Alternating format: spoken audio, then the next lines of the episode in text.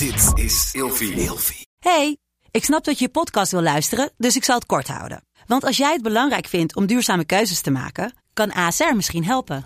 Nou hoor ik je denken, hoe dan? Nou, bijvoorbeeld bij het duurzaam herstellen van schade. Of de premies die we beleggen volgens ons duurzaam beleggingsbeleid. Dat bepaalt waar we wel en juist niet in investeren. Wil je meer weten over welke duurzame keuzes ASR maakt? Ga dan naar asr.nl slash duurzame keuzes. ASR doet het. Zo, dan kan je nu lekker naar je podcast luisteren. Wat leuk dat je luistert naar de podcast Seks, Relaties en Liefdes. De plek waar ik in gesprek ga met mijn gasten over alle onderwerpen waar eigenlijk veel te weinig over gesproken wordt. Dus luister, geniet en laat je vooral inspireren. Ja, welkom bij een nieuwe aflevering van Seks, Relaties en Liefdes. En dit keer een nieuw soort aflevering waarbij het concept is ontstaan nadat er een aantal gasten waren die vragen aan mij wilden stellen in plaats van dat ik de vragen aan hen stelde. Dus vanaf nu met enige regelmaat zullen we een, uh, een aflevering doen waarbij, uh, ja, waarbij ik antwoord mag gaan geven op, uh, op de vragen van mijn gast. En vandaag is dat Mirjam Nusteling. Hallo. Hallo. Hallo. Ik vind het een beetje spannend. Ja? Ja, ik ben heel benieuwd waar jij mee, uh, oh, uh, waar jij mee komt en waar wij het over gaan hebben. Nou, ik heb zelf wel iets uh, wat ik nu persoonlijk meemaak, waarvoor ik eventueel naar een seksuoloog of relatietherapeut zou gaan. Mm -hmm. Dus dat wil ik straks wel even stellen. Maar ik ben eigenlijk ook wel benieuwd wat algemenere vragen over het beroep. Want het is best wel ingewikkeld voor mij. Dus uh, ik denk dat ik eerst even het een en ander uh, mezelf opgehelderd wil krijgen voordat ik uh, mijn vraag wil stellen. Mm -hmm. um, bijvoorbeeld wat het verschil is tussen een relatietherapeut en een seksuoloog. Want dat wordt door elkaar gebruikt en waar heb je nou wel een diploma voor nodig en niet. Maar mijn eerste vraag om te beginnen is eigenlijk... Um, hoeveel seks en hoeveel verschillende seks heb je eigenlijk nodig om een goede seksuoloog te zijn? Oeh, nou die vind ik heel lastig en heel interessant. Want um, waar ik tegen aanloop zelf, is dat ik bijvoorbeeld binnen de seksologie best wel een vergrijzing zie. En de afgelopen paar jaar zijn er echt wel heel veel initiatieven uh, vanuit seksuologische hulpverleners, die vanuit jonge seksuologische hulpverleners um, aan het komen. Maar in de jaren daarvoor zag je best wel wat vergrijzing. En toen heb ik mij meermaals afgevraagd hoe comfortabel zou ik me voelen met bepaalde seksuologische vragen bij iemand die bijvoorbeeld de leeftijd van mijn ouders um, heeft? En ik denk dat enerzijds kan het, kan het absoluut heel erg van toegevoegde waarde zijn om zelf dus wel veel ervaring te hebben, veel gezien te hebben. Dat het in ieder geval fijn is dat als mensen bij je komen, dat je niet bij alles hoeft te vragen: Goh, wat betekent dat? En wat houdt dat dan in? Of uh, hoe werkt dat Zoals dan? edging of zo. Precies. Ja. Of en, en als je het inderdaad hebt over, nou ja, over termen die er worden, worden gebruikt in de, um, uh, in de gay scene. Als je het hebt over erotische of kinky feestjes. Uh, als je het hebt over BDSM.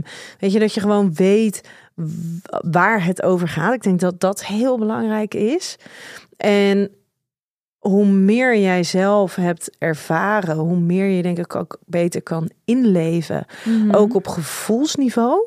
Of van oké, okay, maar wat doet dit dan gevoelsmatig met ja, iemand? Want ik denk bijvoorbeeld, denk je ook dat er uh, therapeuten zijn, ik weet niet helemaal of je hier eerlijk antwoord op kan geven, maar die, die bijvoorbeeld door hun eigen opvoeding of hun eigen beperkte ervaringen anderen beperken in hun ontwikkeling. Laten we zeggen, uh, nooit zouden zeggen, is poly uh, iets voor jou? Of omdat ze zelf hun opvatting te veel meenemen in hun werk. Misschien wel door die vergrijzing. Uh, ja, en die werkt natuurlijk twee kanten op. Hè? Want aan de ene kant zullen ze dus inderdaad uh, van, van wat voor hun werkt en wat zij kennen, daar zullen ze het over hebben. Um, en dat betekent dus automatisch ook dat de dingen waar ze het, die ze, um, waar ze geen ervaring mee hebben, ja, daar zullen ze het dus ook minder snel over over kunnen hebben. Dat zullen ze minder snel kunnen aandragen. Daarin ben ik altijd onwijs blij geweest met hoe ik mijn werk heb ingedeeld. Ook met het, het, het online platform waarmee we begonnen waren. Waarmee ik in aanraking kwam met allerlei verschillende partijen die iets met seksualiteit deden. Waardoor er voor mij een hele wereld is opengegaan. En ik ook echt wel connecties heb kunnen leggen voor mijn cliënten. Van hey, ga daar eens kijken. Of neem eens contact op met die en kijk eens of dat wat is. Terwijl als je gewoon in een um, polyklinische setting werkt, mhm. ja, daar heb je dat veel minder. Maar daar is natuurlijk ook de vraag: ja, waar komt iemand voor? Want als iemand strikt komt met ik heb erectieproblemen, daar zijn natuurlijk gewoon ook zeg maar binnen een hele geprotocoleerde setting kan je daar ook zonder dat jij zelf daar als behandelaar andere ervaringen mee hebt, kan je daar heel gericht en heel goed werk verrichten. Ja, en ook jij zonder penis kan natuurlijk dat werk Precies. Ja. Dus het is niet noodzakelijk dat jij zelf al die ervaringen hebt. Maar ik denk zeker wel dat voor om te werken met bepaalde doelgroepen of uh, met bepaalde hulpvragen, dat het dan absoluut heel helpend kan zijn om wel die ervaringen te hebben. Tot in hoeverre neem jij je eigen seksleven mee in je werk? Denk dat je dat ergens nooit helemaal uit kan zetten. Als in dat als je gesprekken voert, dat je dan automatisch gaat kijken, hé, maar hoe is dit nou voor mij? Maar op het moment dat ik al een bepaald gesprek 100 keer of 200 keer heb gevoerd, hoef ik niet ook die 100 of 200 keer dat gesprek over mezelf te voeren. Dus ik denk dat er een aantal gesprekken zijn, ook afhankelijk van die gesprekspartner. Dus in hoeverre laat, hè, is die ook uitnodigend om over, echt over mee in gesprek te gaan? Um, dat het daar, ja, dat daar een beetje afhankelijk van is in hoeverre je eigen seksualiteit meeneemt. En voor je eigen opwinding is natuurlijk nooit ruimte. Maar je kan jezelf wel af en toe afvragen van... hé, hey, maar hoe is het eigenlijk voor mij? Of hoe doe ik dit eigenlijk? Of oké, ik zeg dit nu wel, maar volgens mij pak ik dat zelf ook op een hele andere manier aan. Of dat er juist een cliënt is die iets aanraakt van jeetje, ik heb dit of dat gezien of gehoord. En dat heeft me heel erg geholpen, want ik heb daar, dat, dat deed dit met mij. En dat je dan voor jezelf eens gaat afvragen, oh, misschien, misschien kan ik daar ook wat mee. Of hoe zou ik dat vinden als ik dat zou doen?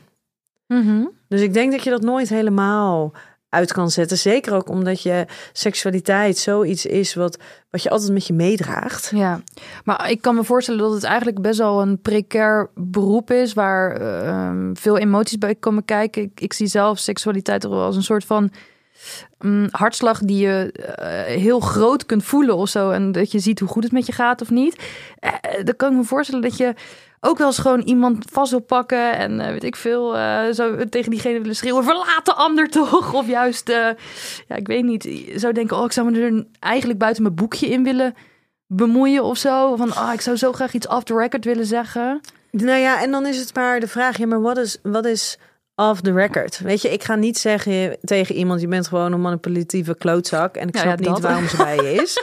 Maar wat ik absoluut wel kan uh, vragen, en dat leer je natuurlijk ook door de jaren heen, is wel van goh. En dat is, dat is niet zozeer seksuologisch, maar dat, dat gaat wat breder dan dat. En dat is bij een beetje meer, zeg maar, ook het psychotherapeutische van, uh, van goh, ik merk dat, dat, hè, dat als ik dit zie of dat ik dit hoor, dat dat van alles met mij doet.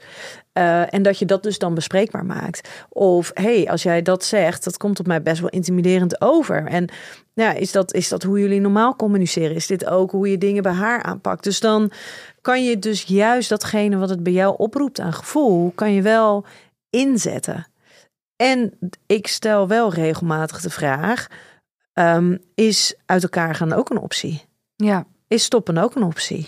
Want heb je ook wel eens gesprekken los van elkaar? Of is er bij relatietherapie, is, zijn ze altijd samen? Nee, dat ligt er een beetje, dat is per therapeut is dat anders um, hoe je daar zelf mee om kan en wil gaan.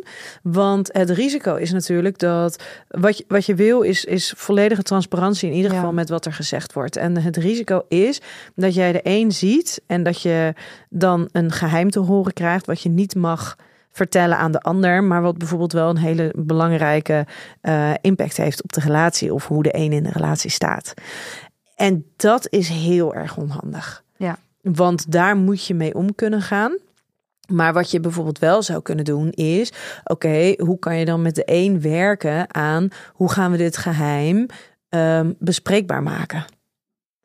Of ehm, hoe Ehm, nou ja, eh, sommigen vinden het heel lastig om waar hun partner bij zit, dingen te zeggen die de anderen misschien beledigen. Ik had op een gegeven moment was er een stijl en die, uh, nou ja, hadden, zij had heel erg behoefte aan, aan aanraking. Bij hem leek er ook een, een, een vorm van autisme aanwezig te zijn, maar is niet gediagnosticeerd, maar uh, zeer sterk vermoeden van hij had geen behoefte aan, aan intimiteit en, en seksualiteit. Zij had dat heel erg, maar echt wel op het niveau dat je echt dacht, het wordt huidhongerachtig.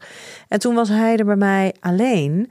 En toen vertelde hij dus dat zij, dat, ja, dat zij in de, nou ja, ik denk zes jaar ervoor, echt wel iets van 30 kilo was aangekomen. En dat hij haar dus gewoon echt hmm. fysiek gezien echt niet aantrekkelijk meer vond. En niet alleen vanuit een, nou ja, zeg maar, ik was een optisch open, dus eh, hoe hij haar ja, zag qua fysiek verschijnen, maar ook um, het stukje, ja, maar je zorgt dus gewoon niet goed voor oh, jezelf. Ja. Je verwaarloost jezelf. Kom nou eens in beweging.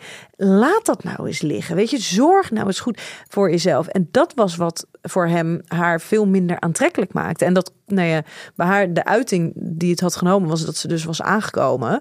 Maar voor hem lag daar veel meer dat idee van ja, maar je zorgt dus niet voor jezelf. Je verwaarloos jezelf gewoon. Is dan een relatietherapeut een soort vertaler en mediator? Ja. Ja het vertalen van dingen die er spelen, maar waar ze zelf dan de woorden niet voor kunnen vinden. En bij hem was het juist dus heel erg behulpzaam. Omdat dacht, er zit iets, er zit iets, maar hij, hij, hij durft niet, hij wil niet. Um, hij houdt te vaak zijn mond. Kom op, zeg iets.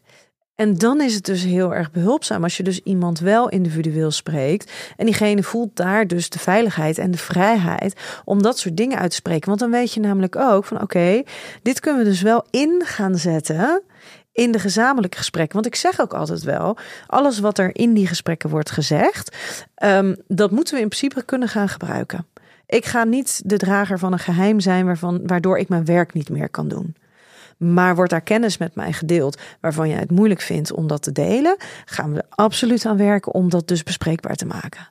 En dit klinkt echt heel erg als relatietherapie. Ja. Ik kan me voorstellen, als ik persoonlijk zou zitten met bijvoorbeeld vaginisme, ga ik naar een seksuoloog. Uh, je hebt ook nog psychiaters met een specialisatie seksuologie, geloof ik. Dus voor mij, stel dat ik met een probleem zit, waar de fuck, sorry dat ik het zo zeg, klop ik aan? Ja, en dat is voor heel veel mensen een hele lastige. Want relatietherapeuten en, en seksuologische hulpverleners zijn absoluut niet hetzelfde. Er zijn heel veel relatietherapeuten die hebben het nog nooit over seksualiteit gehad. Die kunnen dat ook helemaal die voelen zich daar helemaal niet comfortabel bij. En hebben ook die seksuologische kennis niet om daar echt mee aan de slag te gaan. Tegelijkertijd zijn er heel veel seksuologen die hebben nog nooit met relaties gewerkt.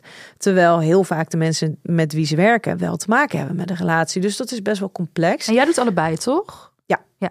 Ja, en Um, er, is, er is gewoon echt wel, er is wel een, een, een aanzienlijke groep waarbij je uh, voor beide terecht kan. Maar het is absoluut wel nodig dat als je weet, hé, hey, ik, ik, zit, ik zit met een seksuologisch probleem, maar dat heeft ook een impact op mijn relatie. Of ik weet dat mijn partner daar een impact op heeft of van invloed op is, dat je dus wel echt op zoek gaat naar een relatietherapeut die ook echt die kennis van zaken heeft op seksuologisch gebied. En op het moment dat jij je aanmeldt in het ziekenhuis voor een medisch seksuoloog, ja, de, de kans dat daar ruimte is voor langdurige gesprekken um, met een seksuoloog en waar je partner ook nog eens bij betrokken wordt. Ja, dat is natuurlijk gewoon niet heel. Dat ga je veel meer vinden in uh, gewoon vrijgevestigde praktijken waar meer mogelijkheid is om de tijd te nemen. Maar dat is weer heel duur zonder doorverwijzing. Ja, ja, en dat is heel lastig. Maar sowieso vrijwel, vrijwel niks van de seksuologische hulpverlening wordt op dit moment vergoed. Nee, want ik, ik weet zelf nog, ik zat met iets waarvan ik denk, nou, dit is een vrij concrete vraag. Ik denk drie gesprekken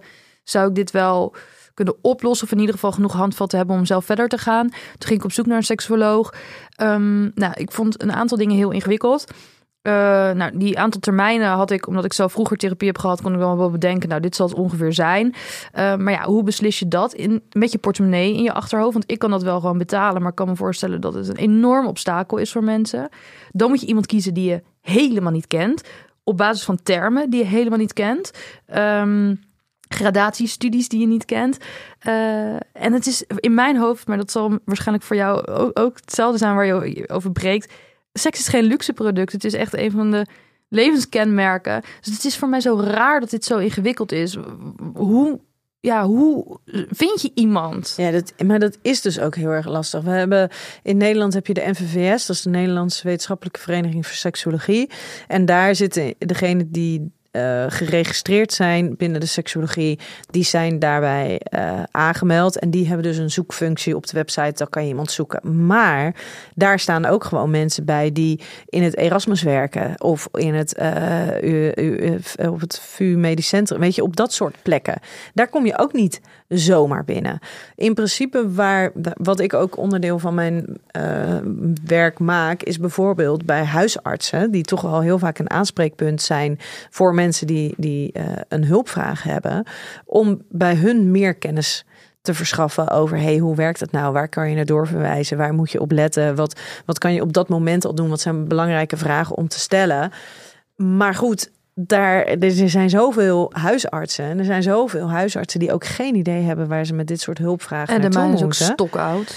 Ja, ja, en die zijn dus ook helemaal niet zo in contact meer met het seksuologisch hulpveld, zoals dat zich nu aan het ontplooien is. En daarin, ik benoemde net al even dat er de laatste paar jaar echt wel hele mooie initiatieven um, uit de grond komen, die of van de grond komen, met mensen die gewoon gedegen kennis hebben en die gesprek aan kunnen gaan en die het ook willen dat het wat toegankelijker wordt, dat je dus gewoon um, nou ja, makkelijker benaderbaar bent, bijvoorbeeld de social media, om daar vragen te stellen of contact te leggen.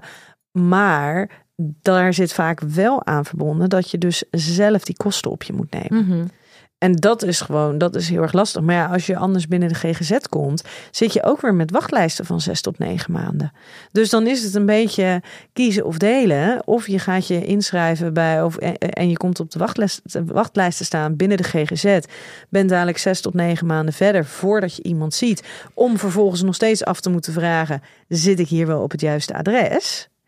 Of je gaat dus inderdaad zelf meer op zoek door meer, meer, meer hedendaagse media zoals social media. Ja, maar dit vind ik dus ook iets links. Want volgens mij, de term seksuoloog is niet beschermd, Nee, toch? die is niet beschermd. En, En, er zijn heel veel gekke seks-influencers... die hele Ja. rare dingen zeggen met Ja. Joni's teams en en, alles. En, ja. en dat is dus, daarin kan dus wel de mensen die dus geregistreerd staan bij de NVVS, dat, die namen die je in ieder geval daar op de website vindt, eh, kunnen wel een soort van als guideline ehm, eh, dienen. Zodat je in ieder geval weet, oké, dit is iemand die in ieder geval een, een gedegen opleiding heeft gehad. En ehm, die zich aangesloten heeft bij die vereniging die staat voor kwalitatieve zorg. En die houden ook echt wel een beetje in de gaten wat alle spelers in het veld vervolgens doen. Ja, en ik hoorde laatst in een eh, podcast die ik zelf zat te luisteren over iemand die zocht voor een, een- los van seksualiteit, voor een psychologisch dingetje, een therapeut. Ehm, en die had, na, die had overal dan één sessie geboekt en die had pas na acht sessies met acht verschillende een klik en dacht hier ga ik mee verder. Is dat normaal dat je gewoon één gesprek test om te kijken of je wel of niet door diegene over zoiets precairs als seks Mm. gesproken wil worden? Ik dacht dit, dit heb ik nooit bedacht en nooit gehoord. Nee. Volgens mij is het vervelend. Het is, het is vervelend in die zin, ehm, want je gaat natuurlijk je gaat wel die commitment aan met iemand op het moment ook dat je ook al zie je diegene maar voor één keer. Maar die betaalt wel. Maar die betaalt wel. Ehm nee, bij ons gaat dan wel via de verzekering. Maar ehm, een van de voorwaarden voor therapie, om dat als het ware te laten slagen, op wat voor niveau dan, hè, ehm, is die therapeutische relatie. Maar als er dan toch zo'n grijze man zit. Ja, en dan moet die grijze man moet toch van goede huizen komen en professioneel genoeg zijn om dat leeftijdsverschil te laten wegnemen. Daar- In die zin heb ik daar natuurlijk ook last van als er bij mij grijze mannen binnenkomen. Dan moet ik ook in eerste instantie mijn best doen om dat leeftijdsverschil eh, weg, weg te wrijven. Want die hebben, dat, die hebben dat andersom. Die denken, jeetje, moet ik hier nu mijn verhaal gaan doen? Als, als, als Ja, oude zo'n jonge, domme, man blonde meid. Precies. Ja. Ja. Weet je, en daarin, eh, daarin loop, ik tegen, loop ik tegen hetzelfde aan. Alleen dan is het vervolgens aan jou als therapeut zijnde om leeftijd dus geen issue te laten zijn. En dat kan ook zijn door het bespreekbaar te maken. Want ik heb ook wel eens dat ik dan ehm, eh, benoem of gewoon letterlijk vraag van, goh, hè, is mijn leeftijd een, een probleem? En ehm, dat is het 9 van de 10 keer is dat het niet. Dus dat is ook maar net zo hoe bewust jij je van de situatie bent. En of jij als therapeut ook durft te erkennen voor jezelf. Ik kan niet altijd degene zijn bij wie de ander volledig op zijn plek is. Ik kan niet altijd degene zijn die ehm, de ander kan helpen. En de ander mag de keuze maken om niet door te gaan met mij als therapeut. En dan moet ik niet gekwetst zijn, moet ik niet teleurgesteld zijn. Dan moet ik de ander dus die ruimte geven. Sterker nog, ik moet het aanbieden. Mhm. Of die misschien liever bij een andere therapeut is. Ja, is jouw, eh, en ik zeg dit voor jou, hè, dus het Ja. zijn niet jouw woorden. Is jouw knappe vrouw zijn een probleem binnen jouw vak? Eh, dat eh, weet ik niet zo goed. Omdat ik al... Ik wist natuurlijk al heel jong dat ik dit werk wilde gaan doen. En ze is dus heel knap voor de luisteraar. Grapjas. Nee, ik wist al vanaf hele jonge leeftijd dat ik dit wilde doen. Een van de dingen waar ik al heel jong mee geassocieerd werd... en waar mijn moeder me altijd een beetje voor gewaarschuwd heeft... is, en dat zeg ik even tussen aanhalingstekens... is mijn sexy zijn. De reden waarom ik dit zeg is omdat ik het lijf wat ik nu heb... alleen dan met veel grotere borsten... dat had ik ook toen ik 14, 15 was. Nou, dat, dat, en, en zeker in de Randstad was dat echt gewoon wel een probleem. Ehm, dus ik ben op hele jonge leeftijd... heb ik dus altijd al geleerd om niet sexy te zijn. Dus als er iets is wat ik in mijn werk heel goed kan, dan is het niet sexy zijn. Als ik kijk naar mijn kleding, je zal me nooit met en een, een, een strakke truitje en een strakke broek zien. Dat, dat zal je mij niet zien doen. En in natuurlijk in, in podcast maken en dat soort dingen, maar dat vind ik wat anders dan één op één met cliënten werken. Dus daarin ben ik me daar heel erg van bewust. Maar dat is denk ik dus ook de verantwoordelijkheid die je dan als therapeut moet nemen. Dat je je daarvan bewust bent. En het is tot nu toe is het twee keer gebeurd dat. ehm, Oh, ik zie op het scherm een foto van jou in een eh, jasje, dus een colbert. En Ja. gewoon echt een mooi pak. Eh, met blote borsten eronder. Zoals ehm, die president dat ook had. Die vrouwelijke president. ja, Daar is een hele gate eh, ja, nou hier is ook een hele gate over geweest. Ja, want dit hoor. was mijn volgende vraag ging Ja. zijn. Vinden seksuologen jou te vrij gevochten? Ook met alles wat je hier wel. bij Ja. het bedrijf qua podcast maakt. Toch wel veel experimentele seksuele educatie. Ja, absoluut wel. En dat is soms zeker wel een probleem. Maar eh, het grappige is dat ik dus inhoudelijk daarin dus nog nooit op ben. En moet ik even afkloppen, want daar ben ik heel blij, heel blij mee. Inhoudelijk ben ik daar nog nooit op aangesproken of afgevallen. Ehm, maar uiterlijk wel. Ja? Ja. Mag ik vragen wat dan? Nou ja, die foto die je net eh, Ja, die. eh, voorbij Ja. kwam komen, dat was eh, een foto voor FHM. En ja, daar heb ik wel het een en ander over te horen gekregen. En of ik wel, ehm, of, of ik wel seksuoloog eh, binnen de seksologie kon werken als ik me zo eh, vertoonde. Dit vind ik dus heel eng de andere kant op. Omdat ehm, eh, borsten voor mij gewoon een secundair geslachtskenmerk zijn. Wat niet per se sexy hoeft te zijn. Ik bedoel, apen lopen ook in hun blote borsten. Ja, Dus ik schrik dan over hoe seksueel de gedachten eigenlijk van seksuologen zijn. Terwijl Ja. die eigenlijk biologisch horen te zijn. Terwijl bijvoorbeeld ook dat die foto die stond bij een, eh, bij een interview. En ik heb heel veel reacties daarop gekregen. Maar vooral op het interview en op de inhoud daarvan. En hoe dat er echt heel veel mannen waren. Dat stukje is ook echt, was ook heel, werd ook heel veel gelezen. Ehm, met, met jeetje, ik heb nog nooit zoveel geleerd over seksualiteit als in dit stuk. Er is niemand geweest die iets over die foto heeft gezegd. Er is niemand geweest die een of andere schuine opmerking heeft gehad. Het is alleen maar over de inhoud gegaan. En toen is er dus inderdaad vanuit de seksologie eh, zijn er een aantal mensen geweest die hebben gezegd: ja, dit kan niet. Waren dat andere vrouwen? Ehm, ook en mannen. Oké. Ja, ja. En ik moet trouwens wel even als aanvulling hier opgeven, want dat een van de opmerkingen die hierbij kwam was van ja, maar als mensen dan op zoek gaan naar seksuologische hulp en ze denken dat ze bij jou komen en ze komen dus bij een, een, een, een, grijze muis, ehm, de, hè, dat, dat, dat is dan dat, dat kan niet of dat is verwarrend of daar kunnen die mensen zich dan niet mee identificeren. Ehm, nou is het zo dat er natuurlijk binnen het werkgebied echt een paar grijze muizen zijn die, die ehm, letterlijk grijs haar hebben, maar die echt gewoon natuurlijk fucking goed zijn in hun werk. Mhm. Want die hebben bergen aan kennis. Ehm, dus, dus daar niks nadele van dat. En ik hoop dat ik die kennis op een dag ook allemaal op mag doen. En er zit gewoon heel veel specialisatie. Maar het is inderdaad wel zo dat er gewoon een heleboel mensen zijn die het eh, heel prettig vinden als er iemand tegenover zit waarvan ze kunnen denken: Oh, maar jij hebt zelf ook Ja. seks. Ja. Dus ik kan dit nu wel aan jou vragen, want je, je snapt wel wat ik bedoel.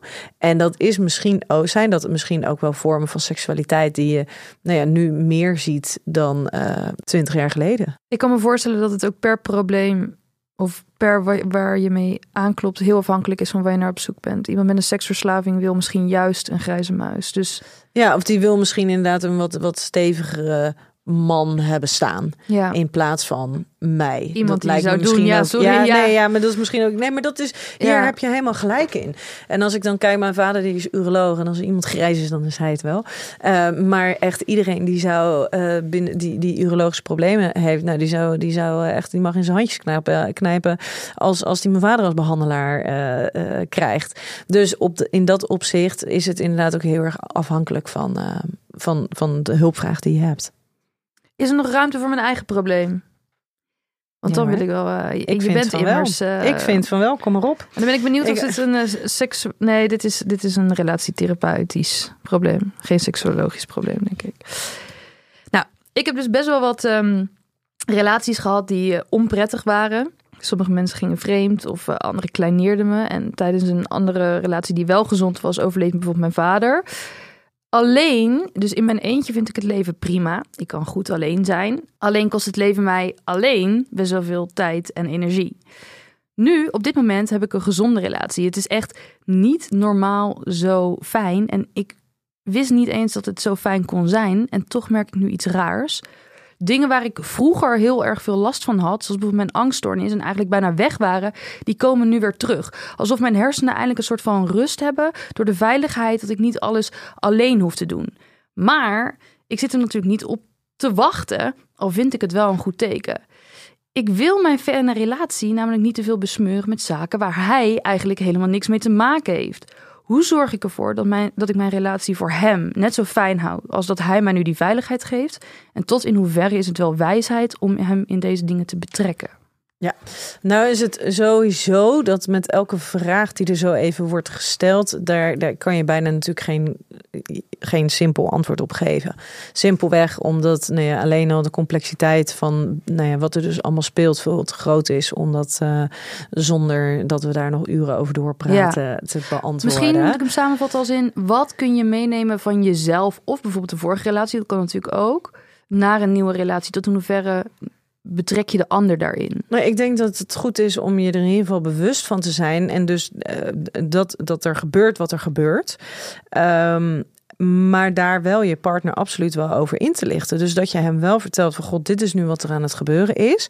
Ik vermoed dat dat juist te maken heeft met de veiligheid en de rust die jij mij biedt. En het feit dat ik niet continu op mijn hoede te zijn, hoef te zijn en niet alert hoef te zijn. En ja, dat is het, ja. Ik mag ontspannen, ik mag ademhalen, ik mag loslaten. Maar daarmee, op het moment dat je gaat loslaten, komen er vaak ook oude dingen, oude trauma's. Die komen juist naar voren. Oude dingen die nog verwerkt moeten worden, die er wel zaten, maar die al die jaren geen ruimte hebben gekregen, omdat er andere dingen waren die in het hedendaagse leven veel meer aandacht vroegen.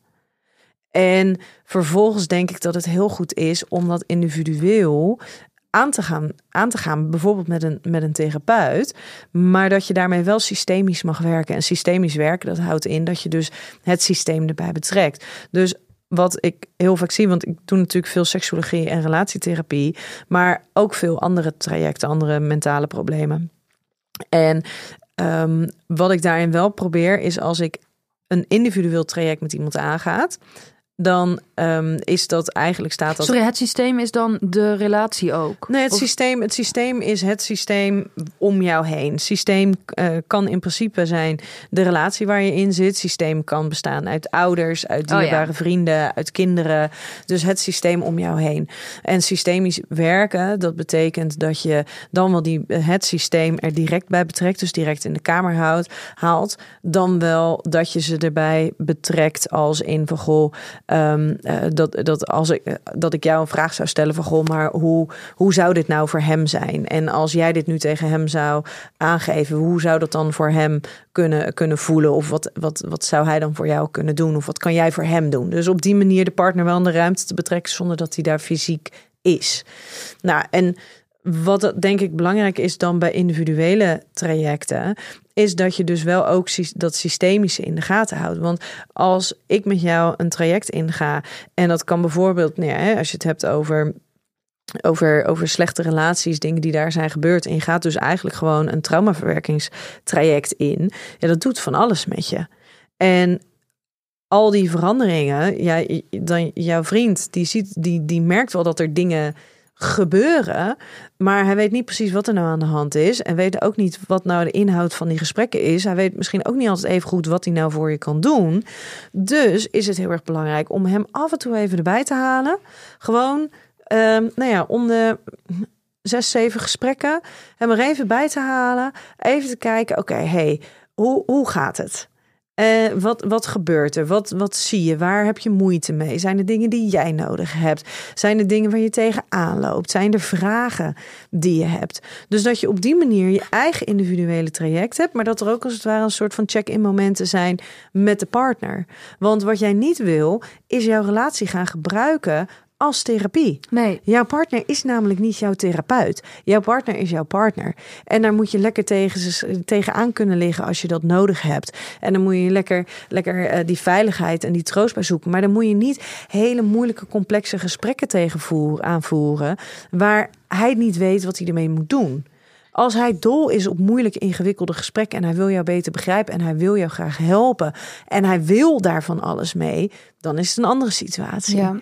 En bij mij uit het zich misschien dan niet in de zware gesprekken, maar dan uh, soms in een beetje te neergeslagenheid. Hoe uh, kan ik hem nou zijn grens laten aangeven? Um, ja, in, in de sfeer ook in huis misschien. Altijd met een therapeut erbij of, of kan je daar samen. Nee, daar kan je ook absoluut zelf in aangeven. Ik heb toevallig hebben wij, hebben wij thuis hebben wij laatst uh, een gesprek daarover gehad. En dat, hè, dat, dat, uh, dat Ramon um, ook door het werk en de verhuizing. Het was gewoon even allemaal een beetje veel. En toen vroeg ik aan hem. Um, van ja, maar ik vind het oprecht heel lastig om te bepalen wat ik dan voor jou moet doen. En dat hij juist heel goed kon aangeven aan mij van ja, maar je moet vooral niet meegaan in mijn soort van neerslachtigheid en in mijn ach jeetje, wat ben je te, hè, dat ik dat ik dus juist niet hem moet gaan behandelen als iemand die niet lekker in zijn vel zit, maar dat hij juist zei van ja, maar maak er dan maar gewoon een grapje over. En weet je of laat het of zet zet iets luchtigs en leuks op, maar blijf er niet blijf er niet in hangen. Gewoon de olifanten in de kamer versieren met slingers. Precies. En, en, en daarin denk ik dat het heel belangrijk is om concreet afspraken te maken. En dat is misschien super stom. En misschien vind je, uh, dat je dat je dat je partner altijd maar moet kunnen aanvoelen wat het is wat je nodig hebt. Maar dat weten we nou helemaal niet. En op het moment dat we denken dat de ander dat wel moet weten. En je blijft daardoor dus vervolgens tegen teleurstellingen. Of dat jij op je tenen gaat lopen. Omdat je denkt, shit, maar ik wil hem ook niet um, te veel hiermee lastigvallen. En vervolgens ben jij je gek aan het gedragen? Weet hij niet zo goed wat hij ermee aan moet? Want hij denkt, ja, maar gaat het nou goed met hem? Maar ik zie dat eigenlijk niet helemaal goed. Maar hè, uh, wat is er nou aan de hand? Maak het duidelijk, bespreek het. En daarin mag hij ook zijn grens aangeven. Mm-hmm. Daarin mag hij ook aan zeggen, weet je, ik vind het echt niet erg als je die ruimte aan, uh, nodig hebt. Maar ik ga je dan wel vragen of er iets aan de hand is, of ik iets voor je kan doen. En dat is oprecht dan wat ik je vraag en wat ik je aanbied. En als er dan iets is, moet je het aangeven. Maar anders doe ik even een stapje achteruit. Even iets groter gezien, boven wat ik net over mezelf vertelde. Is het ooit te vroeg voor relatietherapie of nee. is het ooit onnodig? Nee. Ik denk dat het heel goed is.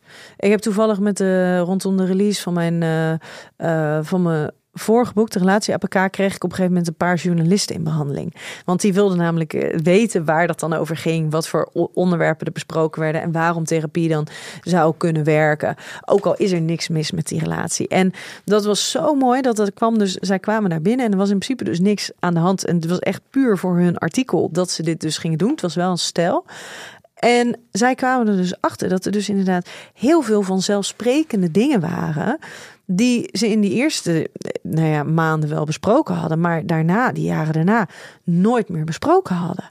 Dus heel veel dingen die als vanzelfsprekend zijn en die ook niet mega groot zijn, maar die met de tijd toch wel gaan opstapelen, waardoor je ineens wel die kleine botsinkjes krijgt en die, en die uh, juist die dingen waar je je dus ook helemaal niet van bewust bent. En dan kan het dus heel helpend zijn dat er gewoon eens even iemand anders is waarmee je gaat praten. En die geen oordeel heeft, die gewoon luistert en letterlijk, wat jij net al eerder zei, die letterlijk vertaalt wat er wordt gezegd. Ja. Ja, want je, je boek heet natuurlijk de relatie APK. Is dat ook echt wat je moet doen? Is dat gewoon een vuistregeltje, even een APK'tje? Ja, alleen de invulling van het APK'tje, die werkt voor iedereen anders. En de een heeft hem elke... staat in jouw boek zeker. Ja, ja, ook dat. Maar ieder, elke maand, eh, ieder, eh, sommigen hebben hem elke maand nodig. De anderen die hebben hem elk jaar even nodig. De anderen om de paar jaar. Maar het idee is in ieder geval, we, we nemen zoveel voor lief. En we doen zoveel ehm, naar de verwachtingen die er zijn. De aannames die we hebben. In plaats van met een regelmaat stil te staan van... hé, hey, maar is dit de relatie wel die ik wil hebben? Word ik hier gelukkig van? En wat heb ik nodig? En wat moet er anders? Maar hetzelfde geldt natuurlijk voor je partner. Doe ik nog wat mijn partner nodig heeft? Ben ik nog wel een goede partner voor mijn partner? Ik kom met meer vragen, ga ik weg dan dat er beantwoord zijn. Ja? Oh jee. Misschien eh, kunnen we hem gewoon volgende keer Ja. nog een keertje... Nog, nog een keertje zo doen. Hoe was het zo voor jou? Ja, heerlijk. Normaal moet ik hiervoor betalen. Ik, eh, Opgelucht. Ja? Nee, en, en, en heel simpel is het antwoord ook niet op je vraag over... waar ga ik hulp vinden? Dat is geen... Want het is ook best wel complex. En dat is denk ik wel een van de problemen überhaupt binnen het zorgsysteem in Nederland. Zeker binnen de GGZ. Het is gewoon heel vaak heel complex. Ik krijg namelijk best wel vaak ook van eh, bijvoorbeeld van vrienden of bekenden van... hey, weet jij nog een goede therapeut? Ja. Ik weet je het adres te geven van eh, de praktijk waar ik werk. Maar verder dan dat kom ik dus ook niet zo goed. Dus ik vind het best wel lastig. En iedereen raadt altijd eh, elkaars eh, of eh, hun eigen lievelingskapper en nagelstylist aan. Maar ja, seksuoloog en relatietherapeut ligt misschien een taboe op. Maar daar moeten we mee beginnen dan. Nou, ik heb toevallig best wel wat. En dat is best grappig. Ik heb dus ondertussen van, nou, dat zijn denk ik vijf vriendinnen. En ehm, die zijn allemaal de eind twintig. En die heb ik dus allemaal. Ehm, heeft, de eerste is de een geweest. En Oh, die ja. heeft mijn naam toen doorgegeven aan de ander. En die heeft mijn naam toen doorgegeven aan de ander. Dus daar werkt dat dus wel heel erg goed. en dat die zijn is, dus allemaal wel eind twintig. Dus dat is toch, Ja, de leeftijd gaat meehelpen. Ja, en misschien is dat ook wel. Daar, daar, die kunnen dus onderla- onderling dan ook grapjes maken. Als de een dan eventjes met iets zit. Dat er dus ook eh, wordt gezegd eh, van. eh wat moet Nienke doen? Ja. ik wil het op een mok. Ja. Voor als ik hier de volgende keer zit. Nee, dus het is lastig. Maar het is, het is. Nou ja, weet je, we zijn er wel. Eh, je moet ons alleen weten te vinden. Ja. Gaan wij hem afsluiten? Ja? Lijkt me helemaal goed. Ik vond het helemaal leuk. Ja, dankjewel. Ik vond het helemaal leuk met jou. Ik wil dit wel vaker met jou doen. Ja. Dus ik hoop eh, dat de luisteraars dit niet een al te gekke setting eh, vinden zo. Ik denk dat het heel leerzaam voor ze was. Want ik weet, ik, dat, al, ik vind het heel ingewikkeld. Dat, en het is voor mij beantwoord. Nou, fijn. Fijn. Ehm, lieve luisteraar, dan eh, tot een volgende Seksrelaties en Liefdes. Doei.